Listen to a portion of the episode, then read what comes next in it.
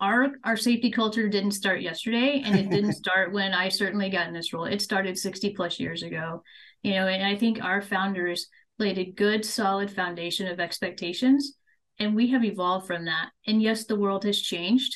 Um, technology's changed you know things have gotten more aggressive and what we can do and the experiences that we can provide. But at the end of the day the safety culture stays the same. And we have to be able to educate everyone involved. So our culture started back when pete and jack you know started silver dollar city. And it was very much of safety is not a team safety is all of us. Welcome to the Attraction Pros podcast, where we discuss the latest trends and challenges facing the attractions industry today. We chat with some of the top leaders in the field and provide resources that will help develop your career in this great industry. I am Josh Liebman. I am obsessed with the guest experience and helping attractions make that their top priority for success. And I'm Matt Heller. I am passionate about organizational effectiveness, leadership development, and employee engagement. Now sit upright, hold on tight, and get ready for the Attraction Pros podcast. This episode is kindly sponsored by Attractions.io, the guest experience platform behind Merlin Entertainment's San Diego Zoos and the PGA Championships branded mobile apps. And just like us, the team at Attractions.io is on a mission to elevate the guest experience and ensure that they exceed the expectations of today's digitally native guests. By combining a branded mobile app with an operator console that consolidates behavioral data from every touch point in the guest journey, the Attractions IO platform empowers operators with the tools they need to increase guest satisfaction, spending, and loyalty. And to learn more about how Attractions IO can help you connect your end-to-end guest experience, visit attractions.io slash how it works.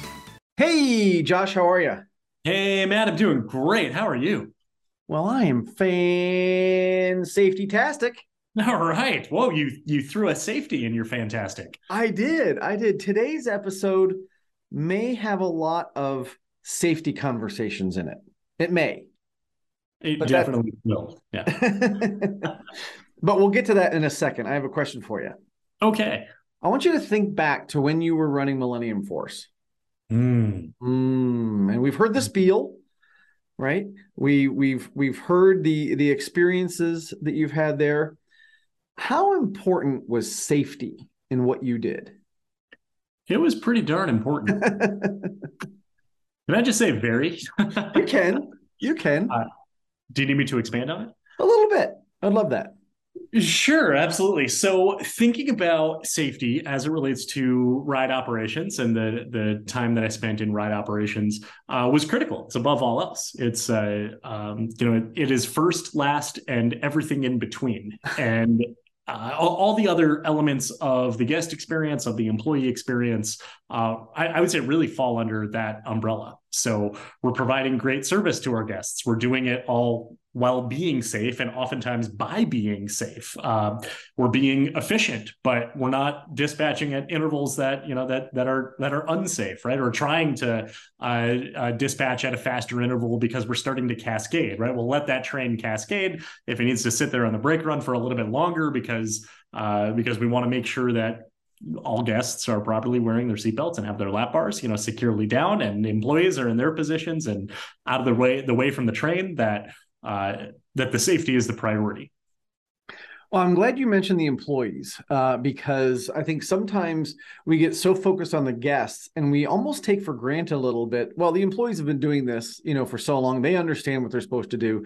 But there's also that element of very, um, very detailed um, uh, focus on employee safety as well. And the reason I'm bringing this up is because our guest today um, looks at all of that right? Not just the guest safety, not just employee safety, but in some cases, animal safety and food safety, and you know all the safeties in between. Uh, we get to talk to Gina Claassen from Herschend, who is the VP of Safety, and she really calls herself a support uh, she's she says she's in a support role when it comes to safety um, and it's really fascinating to hear what she means by that yeah, absolutely. So I'll flip the question back to you. When you were a ride operator at Canobie Lake Park or many of the other places that you've worked, how important was safety for you? I want to say critical.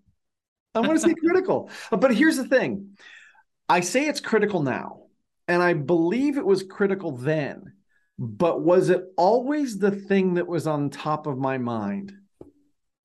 I don't know. I think I think there are times, and I don't want to say I was unsafe by any stretch of the imagination, but I think that there were times when I I felt confident in what I was doing, and I felt confident that if I followed my procedures, I would be safe. So I didn't have to think about being safe. Does that make sense? Yeah, and that is is that a good thing or a bad thing? When when you get in your car, if you were if you were to drive 10 minutes and then if we were to talk uh, and if i were to ask you how many traffic lights did you stop at and how many lane changes did you do left and right you probably wouldn't be able to answer me no i'm sure i wouldn't nature right yeah so, yeah so in a way that's that's a good thing that's how it should be right you should be you should be uh, uh, trained up you should be so skilled so qualified that the job becomes second nature but it but when you get too comfortable sometimes perhaps that's when that's when conflicts occur Absolutely. Yeah. I, you've obviously still got to be aware of your surroundings. You've got to be watching for things. Um, but I also think that there's a balance there. And this will come up in this conversation as well. There's a balance of being so focused on safety that you actually become unsafe. Mm-hmm. Right. Because all you're focusing on is not making a mistake. And a lot of times that's when mistakes are made. Right. Yeah, exactly. Absolutely. So, uh, so yeah, we get to talk to to Gina really about about all things safety. Uh, one one of the things that I think is fascinating is about risk tolerance, and she says you need to know what your appetite for risk is, uh, because the only way to avoid risk altogether is to simply not open your park or your facility or your attraction. Just by opening, there is some level of risk that you need to accept that you need to be aware of. So, being able to to understand what that appetite is, and then knowing what the procedures are to really mitigate that risk every step of the way um, at each level of, of your appetite for risk and in particular uh, in all particular circumstances. Um, and then really tying into everything that we've been talking about the last few minutes is uh, is that culture of safety and you know looking at just how how the safety really uh, bleeds through the entire organization. And and Herschend is not just amusement parks. You know it's it's aquariums it's the Harlem Globetrotters. It is uh, you know so it's Jeep tours. It's uh, it, they operate in so many different verticals of attractions and leisure and entertainment. Um, and, and it's here it, it's uh, cool to see the parallels between all those. It is. And I think that really ties into one of Gina's points about being a lifelong learner, right? Mm. You can't oversee safety or be a support mechanism for safety in all those different venues if you don't learn about them, right? So you've got to be able to learn about them. And in fact, when she goes into a facility, she says, I'm there to learn, right? I'm not there to be the cop, right? And enforce rules. I'm, I'm there to learn and and grow and build relationships. Yeah, absolutely. And and as it relates to being this lifelong learner, uh, if you've been to any conference in our industry, you've probably seen Gina there. You've probably seen her speaking, uh, both educating and learning. Um, and, and, then we also get to talk about Herschend's Grow You program. So I know it's a little deviation from the category of safety, but everything that Herschend uh, is doing to build their culture and to be able to recruit new employees uh, as it relates to uh, supporting their employees with their educational goals and, and employees being lifelong uh, learners as well. Absolutely, absolutely. Hard to say lifelong learner. there's a lot of L's in there. There's a lot yes. of L's in there. Um, the other thing that she really talks about in a couple of different ways is this concept of balancing tension, right? Um, and you can balance tension in certain relationships and conversations. You can balance tension in the the outlook of you know are we doing what's most efficient? Are we doing what's most safe? Um, and so it's really interesting to kind of hear her perceptions and her perspectives on that concept of of the the balancing of the tension and how sometimes it's critical right? You you have to have it. Like you said if you want to eliminate all risk you just don't open. And then there's no tension whatsoever.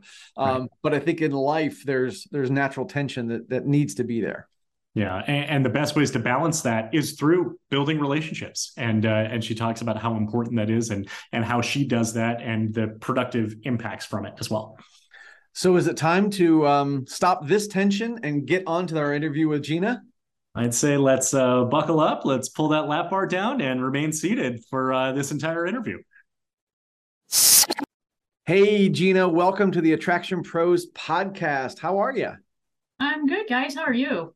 We're good. We're good. So excited to chat with you today. Um, can you give us just a little bit of, of your background in the industry?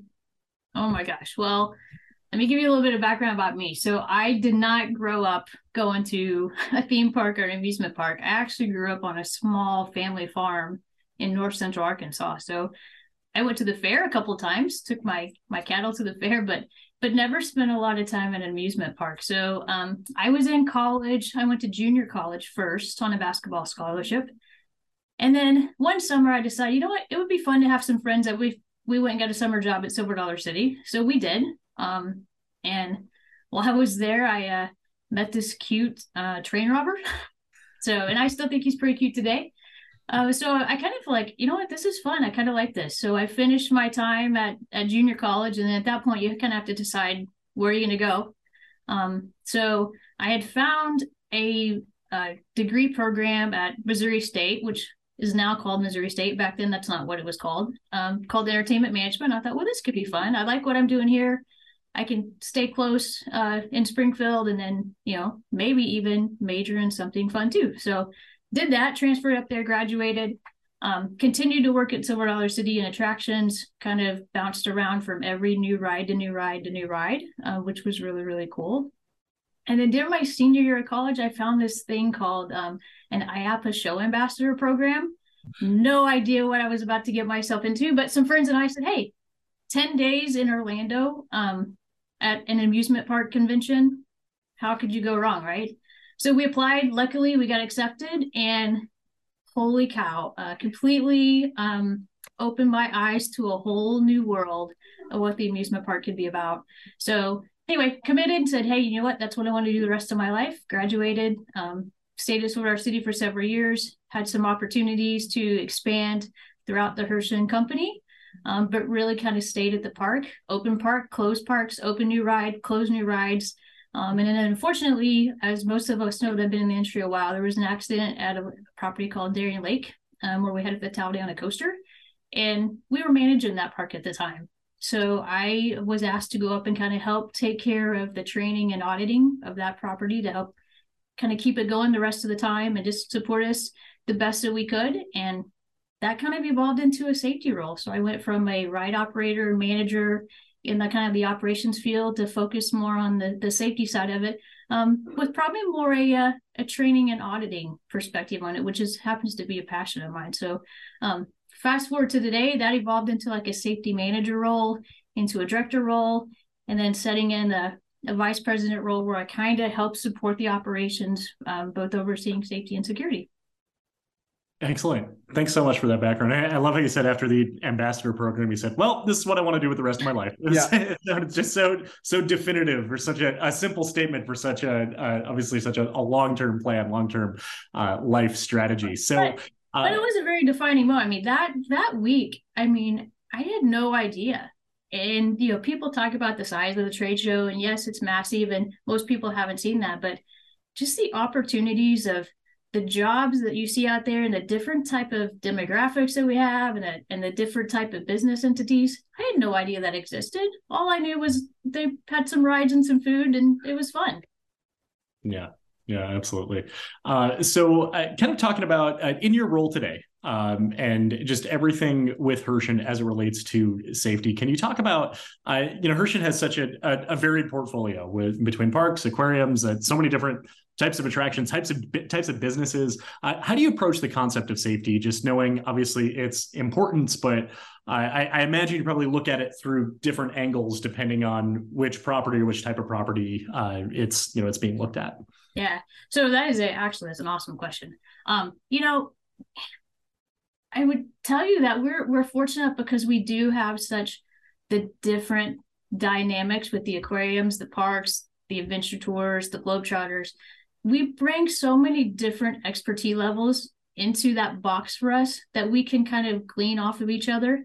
I joke around like I'm not an expert in anything, but I surround myself with a lot of great experts in their field. So, like in the aquarium world, we'll have husbandry experts. You know, you got people that are used to working it within that box. Um, and then obviously in the theme park world, we got, you know, theme park experts, whether it's a ride expert, you know, foods is all part of that as well, because that's a big part of our business you know so I'm surrounded by a group of people that help us be better collectively every day. And I think that's probably I, am lucky in a way that I get to do that. I don't have to be the expert. My job is to pull that expertise together and get the best out of everybody we can to make sure we function together as a group.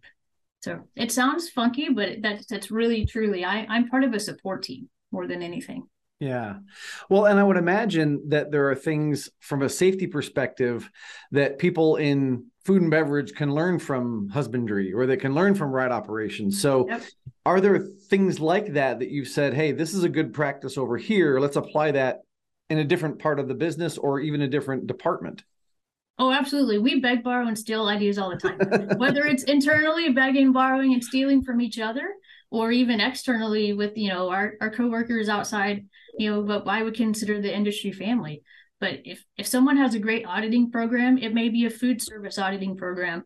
We're sharing that whether to the husbandry folks, to the, the attractions folks, to whatever the case may be, even the entertainment folks. Of how can you take something that works well over here in this box and still apply it to your your area of expertise but it, it may have to be tweaked a little bit but you can still benefit from it. So yeah there's there's all types of i jokingly call it beg borrow and stealing yeah I, would love to go even deeper to that, maybe to to kind of learn about some practical examples, such as like is looking at say an animal enclosure at an aquarium. Are there a lot of parallels to a ride enclosure at an amusement park and similar types of of circumstances where there's there's a barrier between here's you know here's the object, here's the risk, and here's the guest, here's the employee, and and looking at it through that through that lens. Oh, absolutely. I mean, you think about an exhibit, we have to be sure that not only we're protecting the animal, but we're protecting the guest too so same thing on a ride. We're protecting the riders, you know, but we're also protecting those observers that are guests as well. So we have those perimeter fences and things like that. It's no different. So there's definitely parallels that we pull from all the time. I got to imagine, and maybe this is getting into the design of it too. Like, there's got to be a balance between the, you know, the, the rider experience. Let's just take a coaster, right? And then you've got people that want to watch right and observe or maybe they don't want to they don't want to ride. So you've got to give them some sort of access to see what happens but of course you don't want them too close.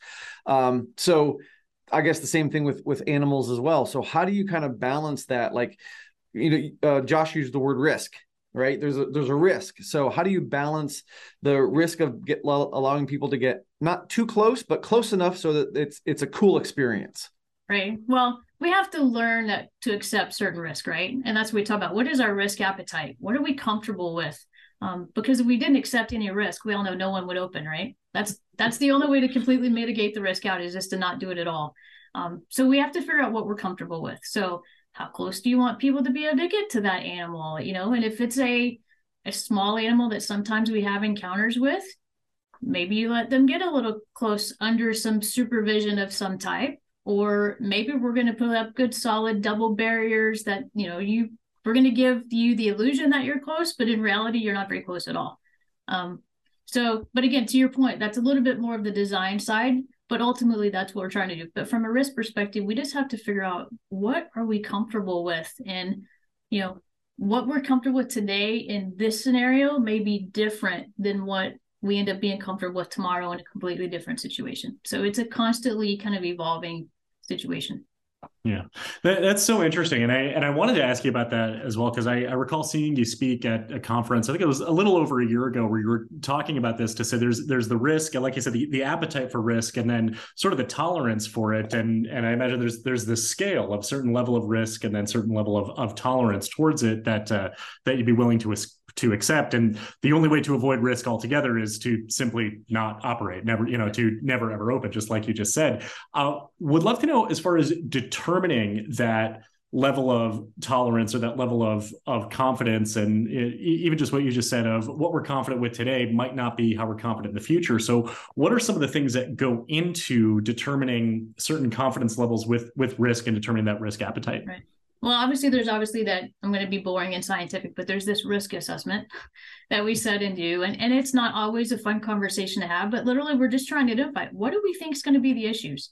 Um, if it's an injury, what do we think that injury could be? If we're looking at a new ride, you know, and you know maybe it's the height requirement maybe it's the g forces maybe, you know what are, what is that ride going to cause us potentially to happen um you know maybe some of the risks we're looking at you know I, we mentioned food foodborne illness. Well how would we address that? What you know what is our comfort level with that? And what are the practices we have in place to mitigate that out? So we look at that and all that all that is part of your assessment. Um, what you think that the risk is going to be so you got to identify what you think those are going to be and then we're going to put in place well what are our practices? And do we feel like our practices that we do get us to a comfort level where we're willing to accept the risk that's left?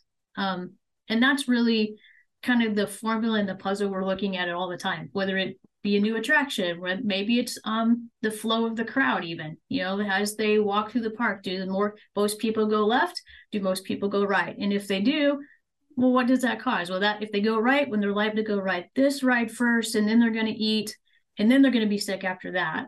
Or if they go left and they're going to eat first then they're going to go right right. We're going to see more people throw up or something like that. So it's it's just a very much in my mind kind of a formula and this consistently evolving scientific method in a way.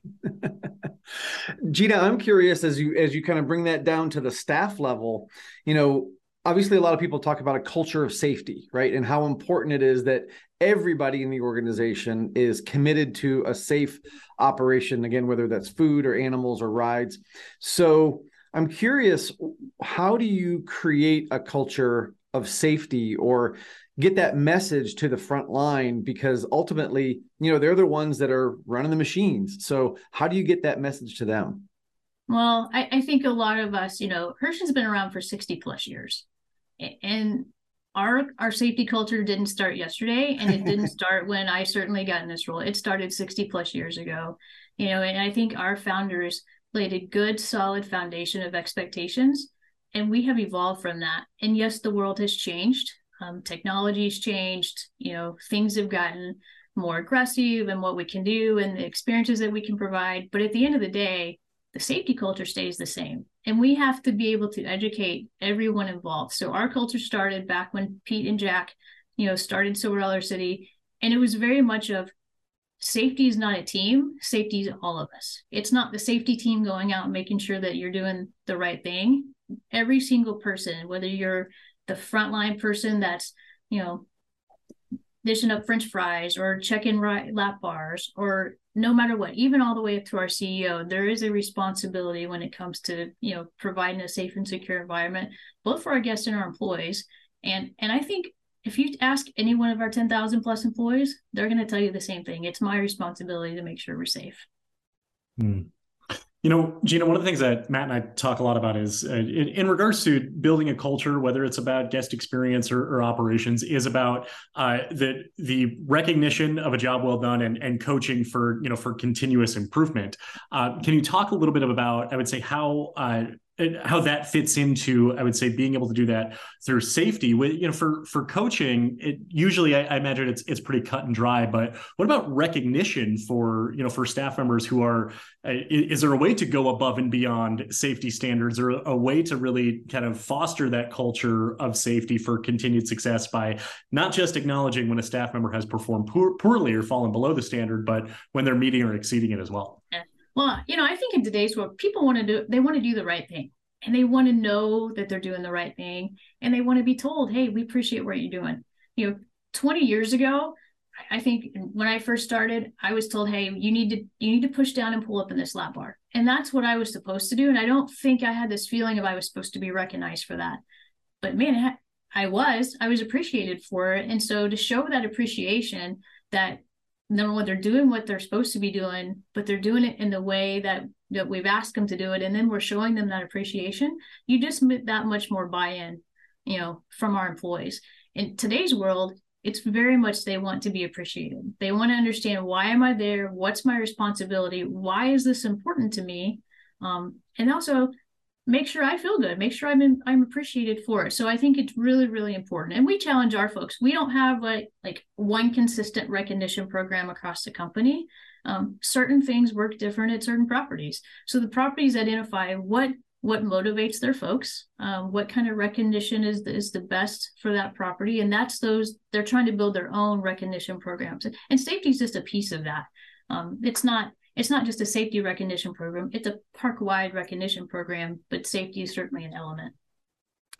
So, speaking of appreciation, I know another way to show appreciation is developing your team, right? And I happen to notice the the Herschend Grow You uh, shirt that you're proudly wearing, right? Um, so, can you talk a little bit about that program and how that helps your team develop? Yeah. So with the the Herschend Grow Grow You program, um, that means that any employee, whether you're part time, seasonal, full time year round, whatever the case may be, um, you can go to college or take um, post high school classes for free, hundred percent tuition free. Um, so if someone wants to go major in I don't know, some kind of business degree, they can certainly go do that. So we partner with a third party that helps kind of point us in a direction. And it allows our folks to work as they want, but also if they want to go to school, they continue to go to school. And I don't know many companies out there today where you can actually come work, you know, again, five ten hours a week potentially if it's just a part-time job and then they can go to school for absolutely free and so it's 100% tuition and then there's also for those that have degrees that maybe just want to do some continuing education or get some certificates there's also some additional classes out there that you can take too whether it be leadership um, I think there's some management stuff classes. I mean, even me, I've gone in and played in a little bit to try to figure out what would be good for me to teach, just because we're all lifelong learners. In some form or fashion, we want to learn. Sometimes it's not so much the the education curriculum that maybe we gain the most from, but then there are people that do. That's what they want to do. I have some colleagues that I work with. Literally, they're going back and getting another degree just because they can. Hmm. So, so yeah, it's been a great benefit for us. Certainly, I think it's a it's a tool to help recruitment. Um, and we're, we're starting to see the benefits from that. But ultimately, um, we want to be, we want to make people better um, than what they were. And this is an opportunity just to help everybody out. You know, whether they end up working for us for 25 plus years or whether they come to work with us for a season or two. But if we can help them in some way, that's really the benefit of the program. Mm. Yeah, when that program was was announced, it was, I mean, it was just so groundbreaking. I mean, it was in every industry publication, but it was in you know so many national publications as well. Uh, you know, beyond the industry, beyond the industry, we wanted to give it, I uh, wanted to give it exposure. Can you talk a little bit about, I, I would say, the response since that program was announced and rolled out, and, and maybe some of the impact of it as well? Yeah, I mean, so obviously it's a recruiting tool. Like I said, I mean, there's a lot of things that you can throw out to someone to help kind of you know, if they're comparing us to maybe another opportunity, then that might put them over the edge to come work for us, you know. But at the end of the day, I just think it provides, you know, an employee something that they may not ever get an opportunity to do. You know, there's a lot of folks out there that that would love to go to college, would love to have a degree, but just physically don't have the means to do it. Um, they may not have the, it may be the financial means, it may be uh, the location, you know, and the majority of these are online. So it's it's a work at your own pace. Um, so it's just it's so much of an opportunity that no one out there has ever done before. And so, like I said, you know, it's taken a while to kick off. Yes, it got a lot of, of press and a lot of excitement in the beginning, and but then the people like, is this really real? Uh, and yeah, it, it actually it, it is factual. You can do it. Now that doesn't mean I can go up the road to the local university and say, okay, this is where I'm going to school.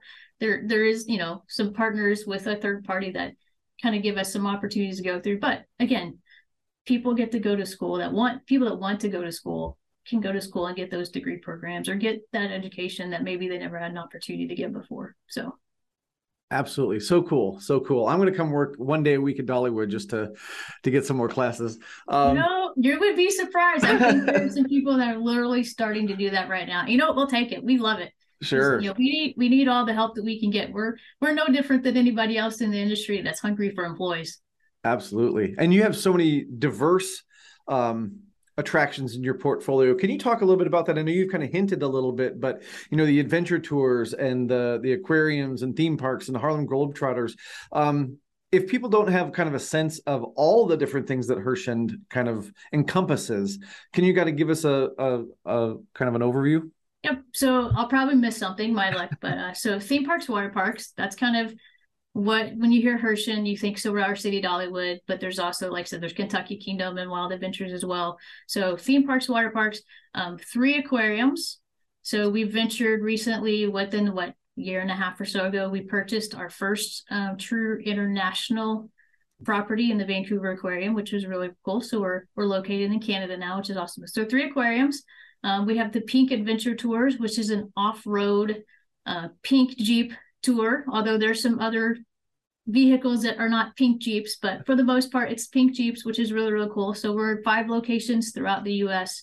Um, Sedona, Vegas, uh, Branson, Pigeon Forge, and I'm forgetting one. Where am I missing the one? I'm gonna get in trouble now. Oh, the Grand Canyon. Duh.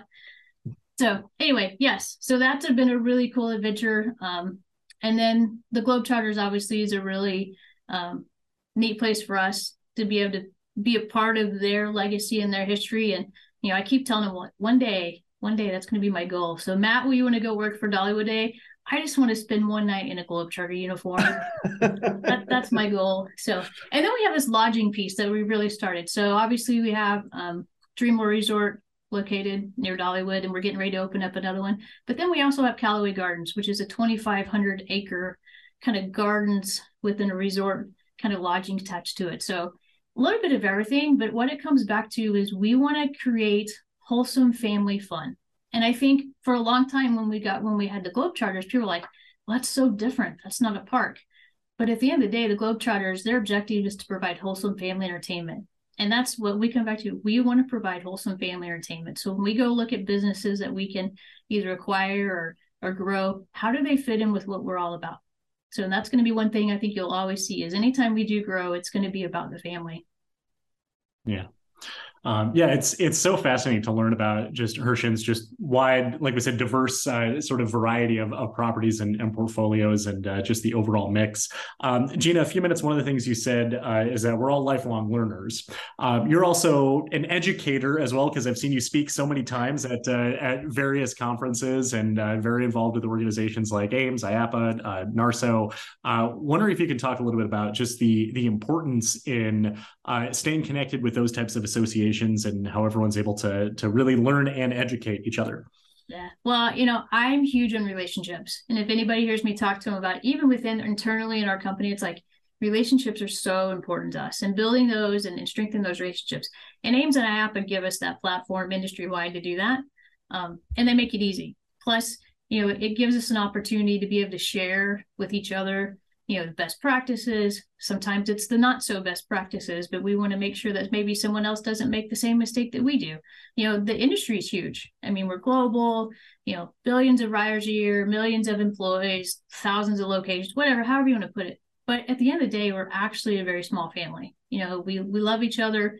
We want the best for one another. So while we're really strong competitors in way we're actually huge supporters in another way. And i think you know like i said AIMS and IAAPA really give us those platforms just to continue to build those relationships. You know, every time I go to IAAPA, it's a family reunion, especially the last couple of years. Like we've we really with COVID, we had the opportunity to step back, and now we don't want to take for granted those opportunities.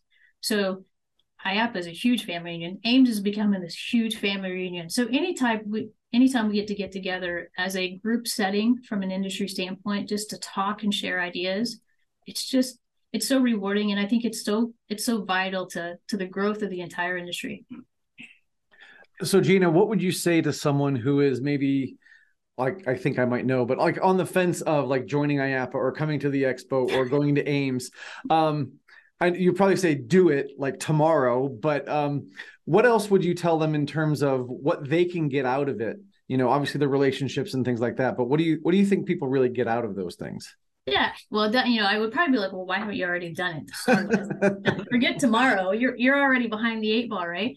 Um, no, but I think along with the relationships, there is an education component. If you just want to grow and you lo- want to learn about the industry, you know, go back to the first time I went to the IAAPA Expo. I had no clue, right? I had all I knew was there was the Silver Dollar City theme park, and yes, there was this this big park in Orlando called Disney that everybody went to at some point and then universal and like oh well, that's cool.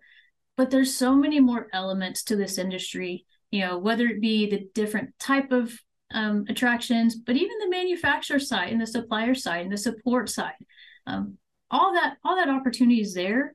And if you don't go and participate you may never even see that opportunity. Mm-hmm. so gina can you share um, kind of switching gears here uh, valuable lessons that perhaps you've learned you know over the last just over over your career over the years in terms of whether it's whether it's safety or continuous improvement or you talk about sharing not so best practices so that others don't make similar types of mistakes. Uh, would, would love to know it as far as uh, just valuable lessons that you've learned.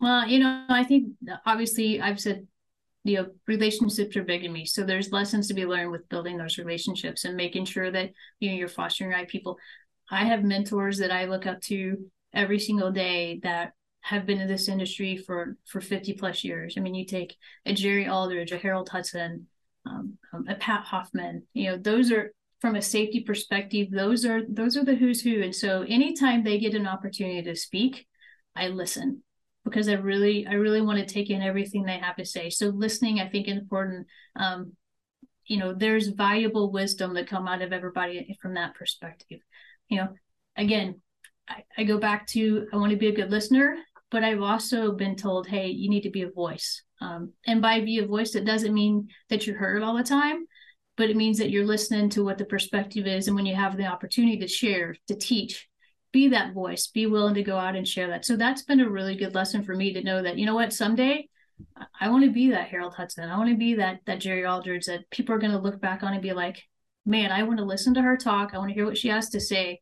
I want to take, you know, her her best practices and move them forward and, and make them even better to my, you know, to better their operation someday.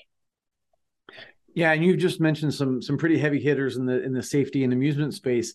Um, can you talk a little bit about are there any misconceptions about safety professionals people that are you know dedicated and focused on safety every single day that people from the outside might think well they're always focused on safety maybe they're stuffy and they're all about rules but is there something something else there kind of behind the scenes yeah. Well, I think so many people think a safety person, that's all we do. We're like the police officer, right? We're going to go out, we're going to enforce laws. That's not true you know we're as much as to encourage and support and to better the operation as anybody else out there.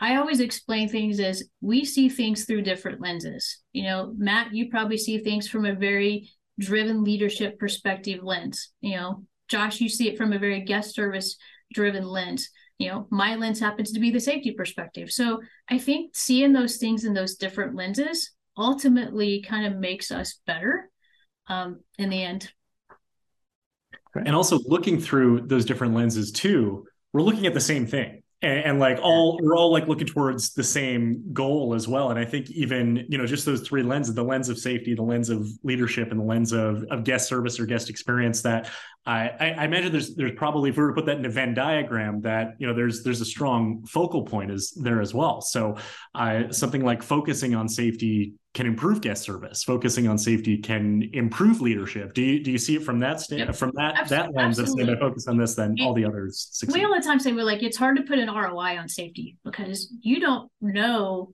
just how safe you're being until something occurs, and we don't want that something to occur. Now, reality is risk we're in a we're in an environment where we agree to a level of risk there's a chance that something's going to happen um, the percentages tell us something's going to happen. So we have to make sure we're prepared for when that something happens. But how we come across uh, to prevent coming across as i'll call it the police officer mentality is that we're encouraging everyone. And, and you know like i said i'm in a support role. My grow my my role and my goal is to support our properties, not just our safety team members, but to support the overall operation of the properties so that we make each other better. Um, we may be talking about cost of goods sold or where, you know, how are we going to make a profit on this? But we're also going to bring the safety lens in too. You know, safety doesn't, we don't make revenue. That's the, that's the downside is, you know, we're, we're not a revenue generating, generating uh, division, but we do play a role in it that helps generate revenue across the across the different properties. Yeah. Gina, can you uh, talk maybe a little bit about that safety lens? Like, if if the three of us were to walk into a, a facility, like we said, we're going to be looking at different things. Yeah. What is it that you look at? Like, what are you focused on? What are you concentrating on um, that really comes from that safety lens? So my my purpose when I walk into a facility, I tell you, it's to learn. So I don't know everything there is to know about each one of our properties. So when I go there, obviously I have a safety we have the safety program that we follow and we have some requirements and things but i'm not necessarily auditing to ensure hey are you are you doing what you're supposed to be doing? Is this person signed off? Or are we doing this audit? I'm going in to see the overall operation. What what can i learn from it? What can we take away? Um, i'm also a lens that doesn't see the operation every day day in and day out. So i may not have the clouded view that someone that's there every single day has. So we might be able to have some conversation to be like are you seeing this and they might learn something from it so so for me it's about learning the operation the other cool thing about it is i get to travel to all of our properties there's a lot of people in our company that doesn't get to do that so that's a, that's a real blessing um, but what that also means is when I go learn something at one property, I can then take that and share it with another property and say, hey, you know what? This property over here either has the same issue. Let's get together and collaborate and figure out how we can better. Or maybe it's a property that's already solved a similar issue and we can go and share best practices with one another and be able to actually both be better in the end. So that's one of the cool things about going to visit properties is for me it's about learning I'm trying to better understand what what the operation is like at that property, but also sharing those things that I learned I think are important that I see are similar maybe another property. Hmm. And so by looking at everything through the lens of safety and by doing the risk assessment that you were talking about earlier, I imagine that you and your team, you're probably having a lot of conversations and looking at different possibilities uh, that are conversations that a lot of people probably don't want to have. People that the things that they don't want to think about or things that they don't want to anticipate. Can you talk a little bit about what that's like? You mean those things that keep you up at night? Yeah, sure. well, unfortunately, that that is a, there's there's you know good things about being in a safety role, but there's also you know things that might not be so fun. Um, to say that there there are things that keep me up at night, absolutely. Um, if I told you that I slept well every single night, and if I would tell you if any safety leader told you that they slept well every single night, they're probably not fully prepared. So I feel like we have we have to have our guard. We're not letting our guard down. We just we have to we don't have a full comfort level that we're ready to operate because something is going to happen at some point. Um, so how do you work through that? You know, and again, I think there's challenges that come with that. And to be a strong safety leader, one thing I think you got to like challenge. You got to be able to go, you know what? This is going to be a problem. We're going to have a fire today, and I'm going to figure out how to put this fire out. And I'm not going to have the answers right now, but I'm going to work through it. I'm going to ask a lot of questions, and I'm going to phone my friends that that maybe they are the experts and figure out how to come up with the best solution. So I think it's the challenge that really kind of drives a safety leader to really make them want to come back to work every day. Because if not, you know the sleepless nights probably would catch up with you after a while yeah and i would also imagine gina that part of that navigation process has to do with relationships as you mentioned earlier because you're looking at things through a safety lens a ride operations manager might be looking at things through a guest service or an efficiency lens, right? And we want to get this many people through the coaster. Yeah, but if you do it that fast, it's not going to be safe. So, you know, at some point, you probably have to be the the mitigator of, of some of those discussions and help help people understand you know the different balances and nuances of some of the things that they may want to do versus some of the things that they probably should or shouldn't do yep we we often internally have conversations about balancing the tension and that's exactly what we we do uh, in an ongoing basis is you're right a, a leader sees it from their perspective and their set of lens and you know, you may have another leader that sees it from a different set of lens, and you got us over here going, wait, hold on, we got to put our safety lens in this. Well, and let's have this conversation to see, hey, at the end of the day, let's remember what our goal is: wholesome family entertainment in in the safest way possible. So once you work through those issues, um, and we start focusing on the big picture goals, those conversations become not challenging but fun. You know, I've always said I don't want a team built around me that's like me.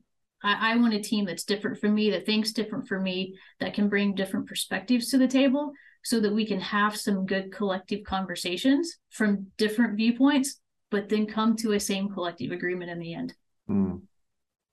And then I've got to imagine, kind of going back to Matt's point of just the the relationship building, just makes it all that much more important because of you know everything you know what Matt said that the ride operations leader that that they want to operate at a certain level of efficiency uh, by you having that relationship, it gives you the opportunity to say, look, just because you can you can do it based on the manufacturer's specifications, let me tell you why it's it's not the best reason to do that operationally. And by having that relationship, then that conversation is probably much more productive than if it's well, Gina's laying the hammer down. I can't, you know, I can't do this. Yeah. You're you're nailing it. Yeah. And that's why I come back to you. If, if there's one thing that's probably more important to me than anything, it's about that relationship building because we do. We have some really challenging conversations internally about what's the right approach here. Um, and at the end of the day, we have to know that it's it's not you know Gina being the jerk. It's we're all having this collective conversation because we have the same goal in mind, but we have to balance attention to get to the right response. Yeah. Can you ever turn off the safety lens or the safety hat? For for example, if you go to some place that's not a Herschend property, um, it could be the supermarket, right? Is that lens still active? Uh, to some extent, yes. I mean, you're not you never turn it off. Um, it now it becomes an ongoing joke at times. Uh, Tony and I will go somewhere together and we will just kind of laugh about it and we'll like even joke around. We'll be like, all right, just keep on walking, keep on walking. you know? But yeah, it's it's really different. But it's not about this isn't a job. Like I don't come to work every day. This is my life. Um, so that's the cool thing about it too. So it's not like I close up my office door and I leave, and, and everything that took place in this office stays here in the office. It, it goes with me everywhere I go. But that's the way I want it to be. That's that's mm. kind of the, the route that I've chosen. So so yeah, it, it doesn't ever get turned off. Yeah. so if you are visiting other attractions, whether it's whether it's on or whether it's off, do you have any favorite non Herschend attractions that you like to visit as a guest? You're gonna make me answer that. yes. Um, can I say the uh, how about the IAAPA Expo? Does that count? Yes, no, yeah. That's a very safe answer. Yeah, yeah. Okay. Well, and I will I will give you one because and again, I, I go back to history and just being an amusement park because that's I fell in love with even though we have a lot of different diverse properties now, I fell in love with Silver Dollar City in the amusement park world. So if there was a uh, an amusement park that I had to choose that I probably love to go to, it's going to be Knoebels. Hmm. So yeah. it's just that's such a very nostalgic park.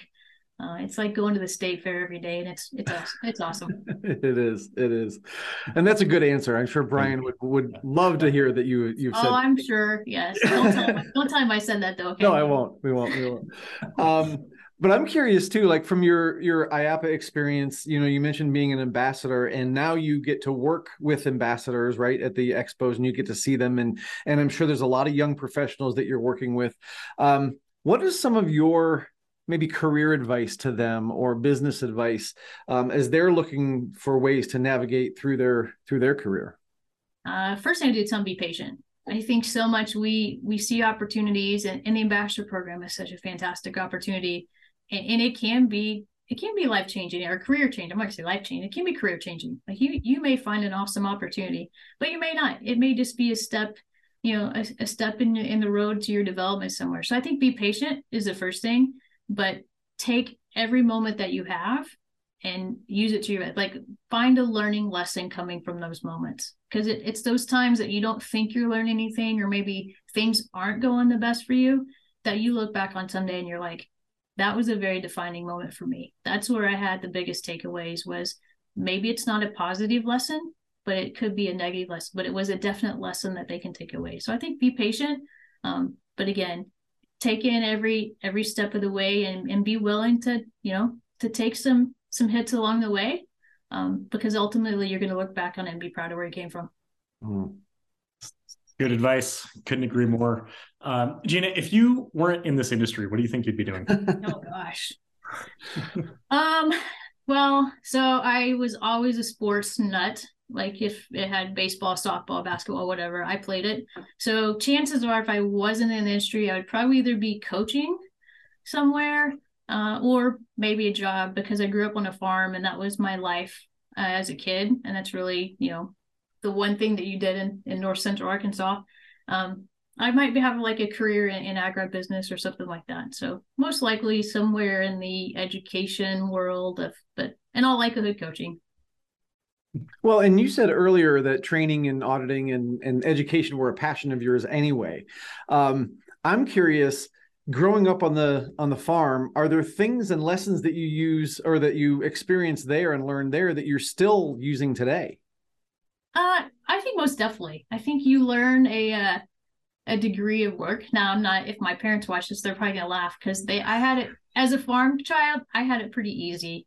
They made sure that I got the basketball practice and the softball practice, and you know sometimes they went and, and watered the calves when that was my job to do. But so they they really took care of me. But but I would say yes. Um, you just learn this work ethic on the farm, and you never turn it off. Right? It's a 365 day, 24 hour operation, and it doesn't matter what's going on. So, and I think a little bit of that has bled over in the world I live today. Is again, we don't. I don't turn it off, um, and that's not by because that's what I have to do. It's what I choose to do. It's kind of like that's what's in my blood. So I, I certainly think there are lifelong lessons, you know, from the farm that that are translating into today's world for me. Yeah, no, I'm sure. Um, Gina, it's been so fascinating. We have a, a, few minutes left, but a, another question we have is uh, if you could be a frontline employee for one day at any Herschend property, any any attraction, any department, whatever it is, what would you want to do that day? Oh man, um, gosh, I said for a long time when I worked at Silver Dollar City, I wanted to work in the animal area and I wanted to scoop horse poop for a long time. So there might be some motivation to go to um, the aquarium that has marine mammals. So Vancouver has marine mammals. That's, you know, there's something about animals that I find myself drawn to. Wild Adventures has got a nice little animal population. So I, I might have to go um, really be willing to, to clean stalls someday. I think that could be fun blending the farm experience probably. I yes. actually, yeah, yeah. it kind of go, it kind of goes back. I think it's a little bit in my blood. Yeah. So, but yeah. I don't know. You know, I will say there are times where, especially in the last few years, we were asked to probably go support, you know, some of the properties with some of their staffing challenges, and we, and we got to do some of that. And while I didn't go back and work on a ride, um, I I really wish that would be really really fun to just take one day, not think about nothing else, and just go go work on it on an amusement ride for a day and, and be able to like interact and high five all the kids riding and I don't know that could there could be something to be said about that too. Mm-hmm. Definitely. Or like you said earlier, getting uh, dressed up in a Globetrotters uniform and uh, and doing that one day. Can you spin a basketball on your finger? Um, there have been some pictures taken of me potentially uh, spinning a basketball on my finger, but I will tell you, I'm not very good at right now. I got okay. that's something that's on my bucket list that I got to practice on. And if I do ever get to wear a Globetrotter uniform, I do want to be able to do that. That's going to be a prerequisite, I think. Uh, probably, probably. yeah. Maybe I can get somebody to help me learn. I might yeah, know a few people. Awesome. Well, Gina, this has been a, a, wonderful conversation and certainly appreciate your time and, and willingness to come on with us. Um, if people wanted to know more about Herschend or get in touch with you directly, where would you send them? So I would tell them to go to any one of our websites. So silverdollarcity.com, dollywood.com, or just Google any one of our sites to get to the website. Uh, then you can learn more about all of our Herschend properties from that perspective. If you want to get a hold of me, they can certainly reach out to me via email. I'm connected on LinkedIn you know whatever the case may be. I but i i love to connect with people. If they want things they want to say to me i would love for them to reach out to me. Excellent. Gina thank you so much. Uh, this has just been just such a, a, fascinating conversation. We really appreciate you taking the time today. Uh, and for everyone out there who is watching and listening just remember we are all attraction pros. Thanks for listening to the attraction pros podcast Make sure to subscribe so you can tune in when new episodes release, and even better, please leave us a review on iTunes. For more information, visit attractionpros.com.